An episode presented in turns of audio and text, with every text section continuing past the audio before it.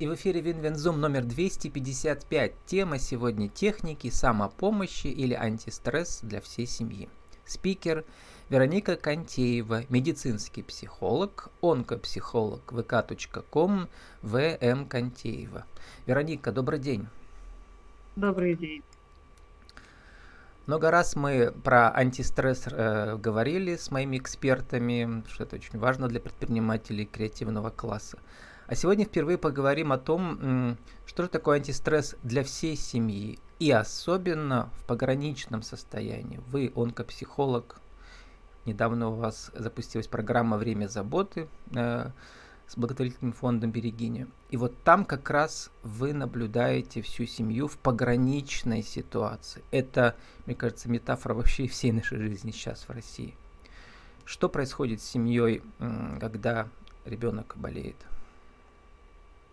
А, безусловно, а, когда у нас а, ребенок заболевает, да, в семье появляется вот такая стрессовая ситуация, это длительная хроническая стрессовая ситуация – структура семьи начинает действовать по-другому всегда. Ну, во-первых, э, всегда есть первая ступень – это шоковое состояние, это острое стрессовое такое влияние на семью, на родителей, на бабушек, на самого ребенка.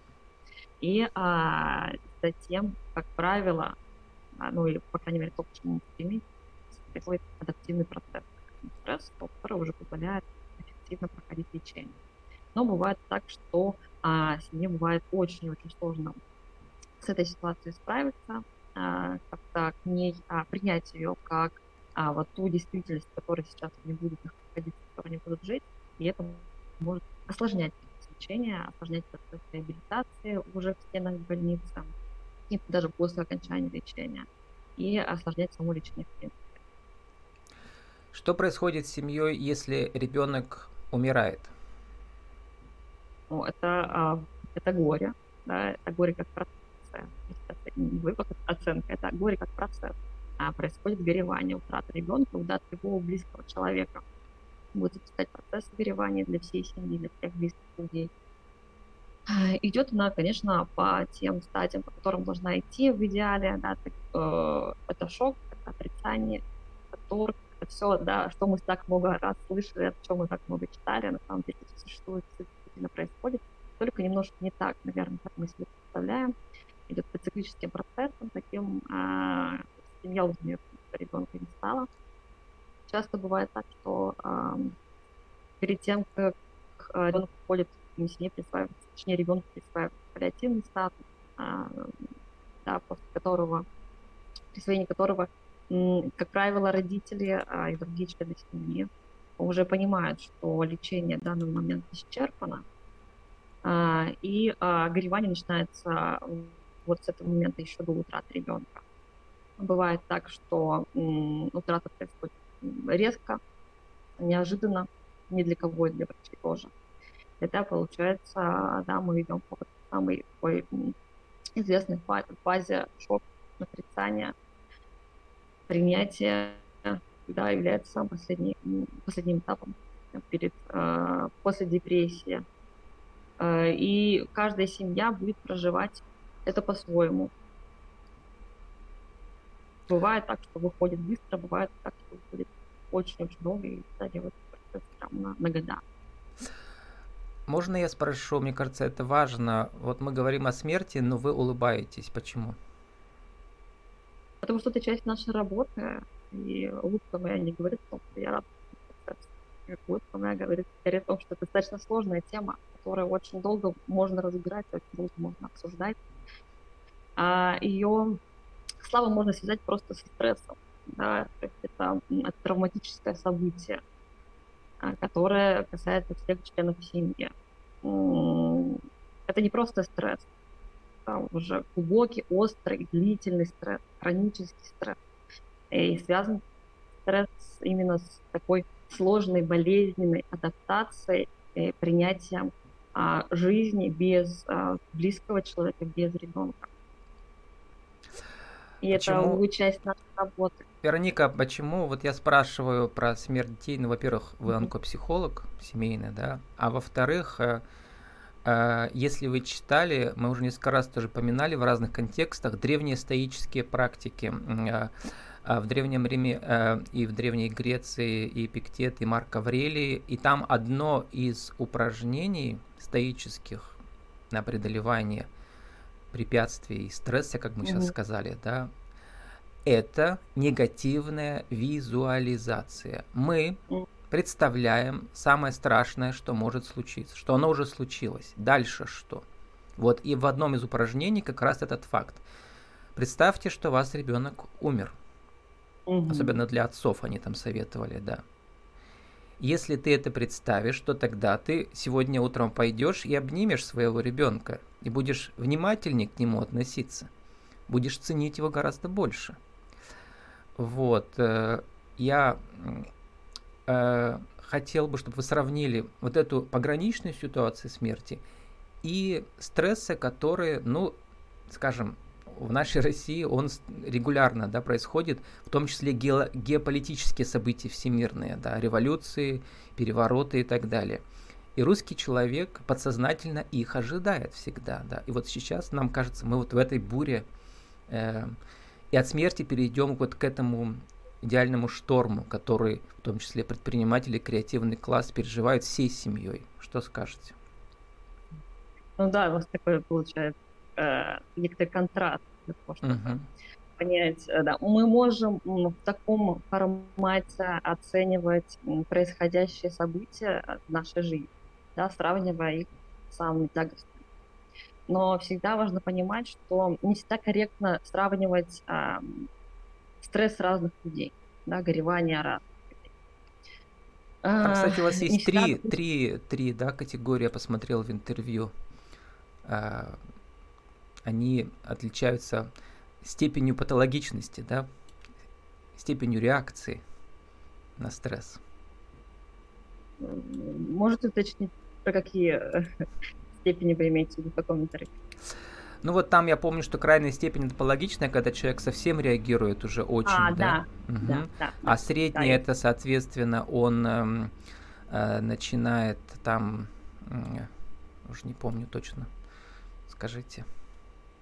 Ну, я думаю, что вы имеете в виду а, стресс при а, постановке диагноза, при хронических uh-huh. заболеваниях, которые испытывает человек. Да, у нас может быть а, Нормальная, девиантная, патологическая, вот нашел. Да, да, нормальная, девиантная, патологическая. Мы не можем, допустим, да, вот ту характеристику, которую... Они, они конечно, все связаны. Да, стресс, который мы испытываем а, при а, а, получении диагноза, стресс, который мы испытываем при ситуациях, ну, жизненных наших обстоятельствах, они э, все связаны. Вот э, эти три градиента, они касаются именно классификации, которые, скажем, тогда были вы, выделены для удобства восприятия, они связаны именно с адаптацией. У нас бывает патологическая, когда мы выбираем, мы адаптируемся к ситуации, но э, окружение воспринимает нашу адаптацию да, и наши действия какими-то не такими, да, странными, когда мы как раз идем и постоянно мы, мы, цикли, мы, мы, мы циклируемся на нашей проблеме, мы выделяем ее самую скажем так, основополагающую в нашей жизни, а, она является лейтмотивом нашей жизни, например, как постановка какого-то диагноза, например. Да, что мы стали говорить про больничную тему, когда взрослый э, или родитель ребенка, которого, которого диагноз поставили, начинает посещать врача без конца, или, например, он впадает в депрессию, он, э, да, он закрывается, вообще ничего не делает. Девиантный – это когда мы э, начинаем либо бравировать э, да, нашим заболеванием, э, также будет восприниматься окружением как неадекватная реакция, но э, это такая, такой способ адаптации. Человек пытается с этой ситуацией справиться. Угу. Справляется вот таким способом. Так что же такое нормальная реакция? Нормальная реакция – это ситуация, которая помогает нам э, действовать, действовать, скажем так, для того, чтобы э, выйти из этой ситуации, либо принять ее. Uh-huh. Да, то есть, если мы говорим про диагноз неизлечимый, то а, да, мы для улучшения качества или поддержания качества нашей жизни нормальная реакция будет принять его. Ну вот принятие это тоже как раз э, в рамках стоических э, практик мы э, делим все, что, на что можем повлиять, на что не можем повлиять. Ну, болезнь, понятно, мы на нее повлиять а не можем, мы можем ее преодолеть, то есть изменить отношение к тому, угу. что не можем повлиять, и работать с тем, на что мы можем повлиять. Вот здесь в рамках угу. антистресса и метафоры болезни терминальной, что можно сказать про изменение отношения и реакции на события?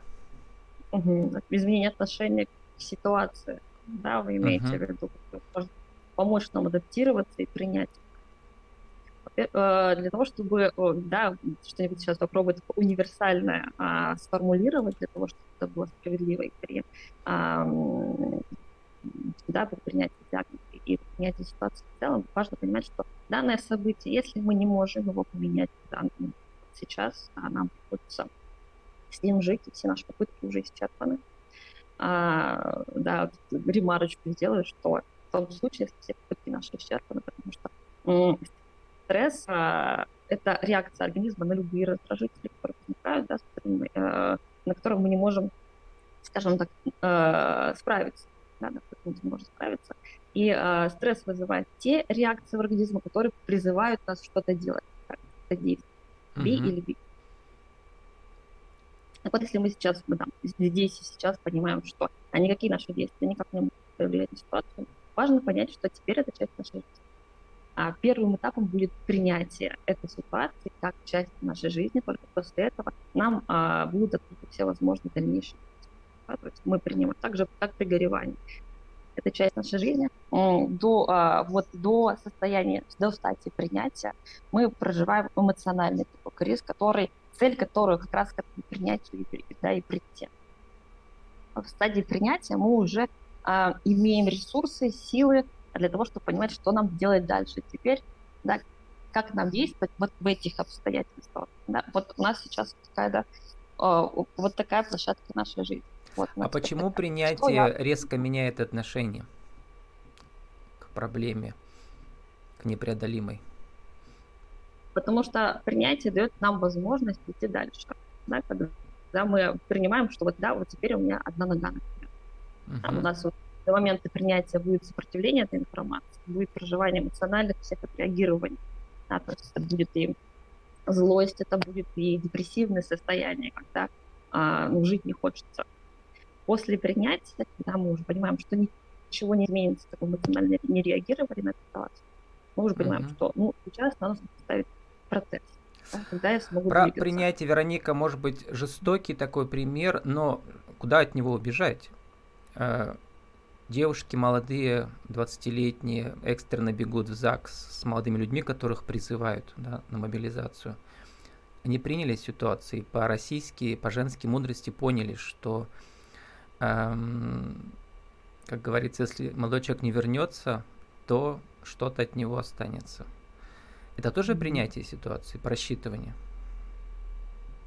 Здесь, э, думаю, что будет справедливо сказать, что каждая ситуация будет конфликтовать. Да, потому что если э, девушка так реагирует, э, потому что, а, да, она там с этим человеком долго, по большой любви, и действительно ей важно таким образом а, проявить к нему поддержку, да, сохранить вот эту семейную связь.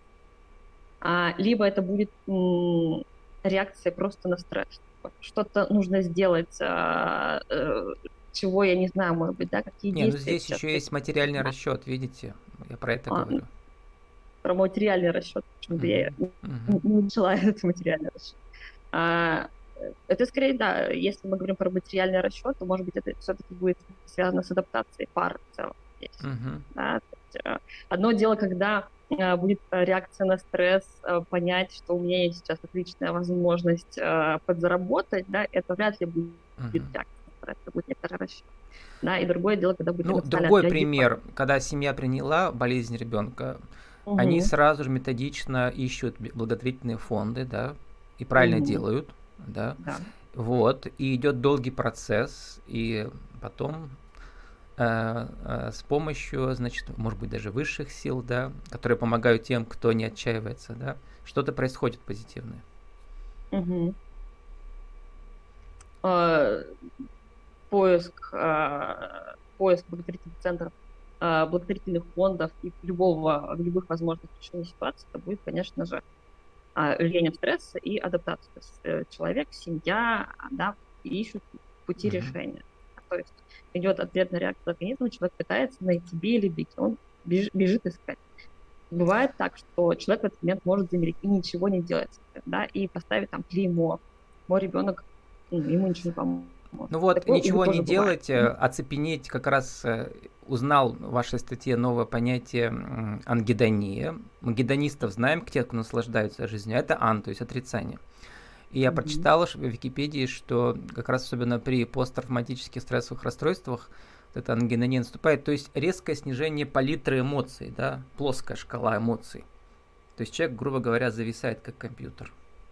Угу. Невозможность угу. наслаждаться теми благами, которыми мы наслаждались до этого. Это приводимо угу. не только для посттравматического стрессового расстройства, но и для депрессивного, а да, расстройства детей. То есть это первый звоночек, э, э, если ты ощутил, что тебе сейчас не нравится то, что раньше нравилось, да, там, любимая еда и так далее, значит, ты в стрессе, если, если не в депрессии. Э, это будет даже не первый звоночек, это будет может, последний. Третий, может быть, да, третий, третий звоночек. звонок. Одно ага. дело, когда мы понимаем, что нам больше не нравятся конфеты, да, но мы знаем, что нравятся другие конфеты, да, это больше не работает здесь, работает что-то другое, когда мы, значит, хорошо, что работает. А когда мы понимаем, что ничего, не работает уже ничего, я уже ничего не чувствую. И люди часто не замечают, когда они переходят вот к этому состоянию, когда они понимают, что они ничего уже не радуют меня. А вот я даже не помню, чем радует. Ничего не радует. Ну вот я как раз э, приложу к нашему подкасту ст- ст- ссылку на статью «Аргументы, факты, Пермь», где про это все вот уже рассказываете, вот, чтобы не прозевать, да, вот этот переход, в том числе тоже, да, от э, просто реакции на стресс до депрессивного состояния и там же про а, вот эту, как у вас называется официально, профилактика подавленного или депрессивного состояния. Да, вот это называется mm-hmm. официально. Сформулируйте, Вероника, за минуту нашу тему сегодняшнюю. А, mm-hmm. Как же помочь себе а, и всей семье, а, когда вы чувствуете, что стресс одолевает? У нас есть техники быстрой самопомощи, такой, да, моментальный экспресс-техники, когда мы понимаем, что вот а, сейчас прям что-то произошло, да, а, вот прямо вот а, 7 минут у нас перевели новое отделение, например, да, странное, онкологическое, очень пугающее, или какая-то новая пугающая информация приходит, а, с которой нам нужно справиться для того, чтобы дальше действовать, да, в случае с, с отделением, например, да, я первая привела, а, узнать главного э, да, имя лечащего врача, и дальше мои действия и так далее. Или, например, э, любые другие изменяющиеся резкие события в жизни, чтобы, скажем так, да, снять первое шоковое состояние, есть экспресс экспресс-методы, методы, они самые простые и самые нетривиальные.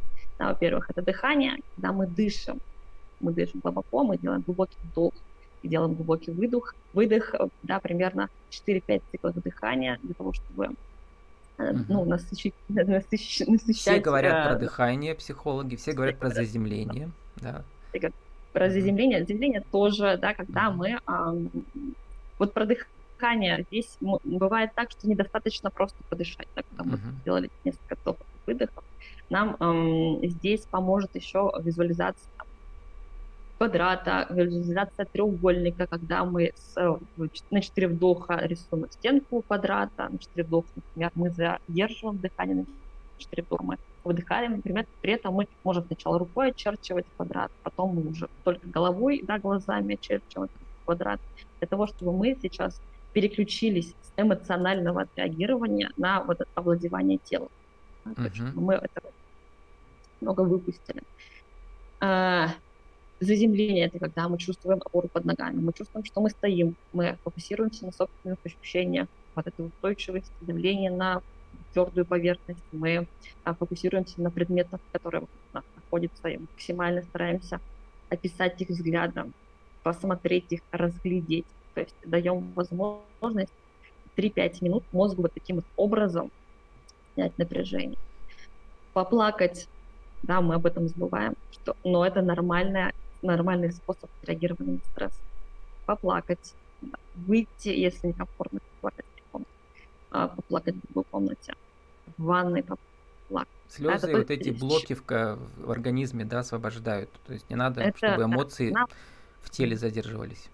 Нам, нам, нам нужно эмоционально отреагировать на эту ситуацию, потому что эмоциональное реагирование, естественно, здесь, да, в любой стрессовой, сильной, острой стрессовой ситуации, эмоциональное реагирование будет. Вот как мне рассказывал предыдущий герой да. про посттравматический синдром, как раз вот там э, вот ничего не выходит, вот эти все сильные стрессовые состояния из организма, поэтому организм и зависает. Вот. А, посттравматическое стрессовое расстройство может, конечно, быть не только с этим связано, с тем, что был а, сильнейший да, травматический эпизод в жизни человека. Ну да. Просто посттравматическое ну... расстройство может быть отсрочено. И это будет связано не только с том, что да, можно очень много эмоционально реагировать, но потом посттравматическое расстройство может достигнуть. Такая вот может быть история, которую нужно потом будет наработать. Но если мы не прорабатываем, не выпускаем эти чувства, если мы действительно да, там, то э, риск будет выше, да, это. И, а, и да, угу. Вероника, хотела еще, да. Ну, и последнее скажите коротко. Да. А, умываться холодной водой, держать руки холодной водой тоже 2-3 минуты для того, чтобы вот перейти к стадии, когда мы начинаем принимать решение. Вот, это первый раз слышу, вот это интересно. А, Вероника, а, за 30 секунд, онкопсихолог это кто? Как вы себе понимаете? Онкопсихолог. У нас на самом деле, увы, нет официального, скажем так, в трудовой э, сфере официального такого термина, да, официальной профессии онкопсихолог, но тем не менее среди психологов есть э, психологи, которые занимаются именно пациентами, больными онкологией э, или гематологическими заболеваниями и э, занимается психоонкологией или онкопсихолог, онкопсихологией, как у нас чаще всего принято называть. И э, есть обучающие курсы, которые прошла, они даже не в одном, скажем так, виде, не в одном экземпляре, которые, скажем так, негласно э, имеют статус э, называть себя онкопсихологами, mm-hmm. скажем так. А я бы Но назвал онкопсихологов э, проводниками через пограничное состояние души жизни и смерти. Тоже, тоже очень, очень отражает состояние наше. С нами сегодня был такой проводник э, по пограничным состояниям Вероника Кантиева, медицинский психолог, онкопсихолог, vk.com, vm Кантиева, техники самопомощи или антистресс для всей семьи. Вероника, спасибо, удачи вам. Спасибо большое.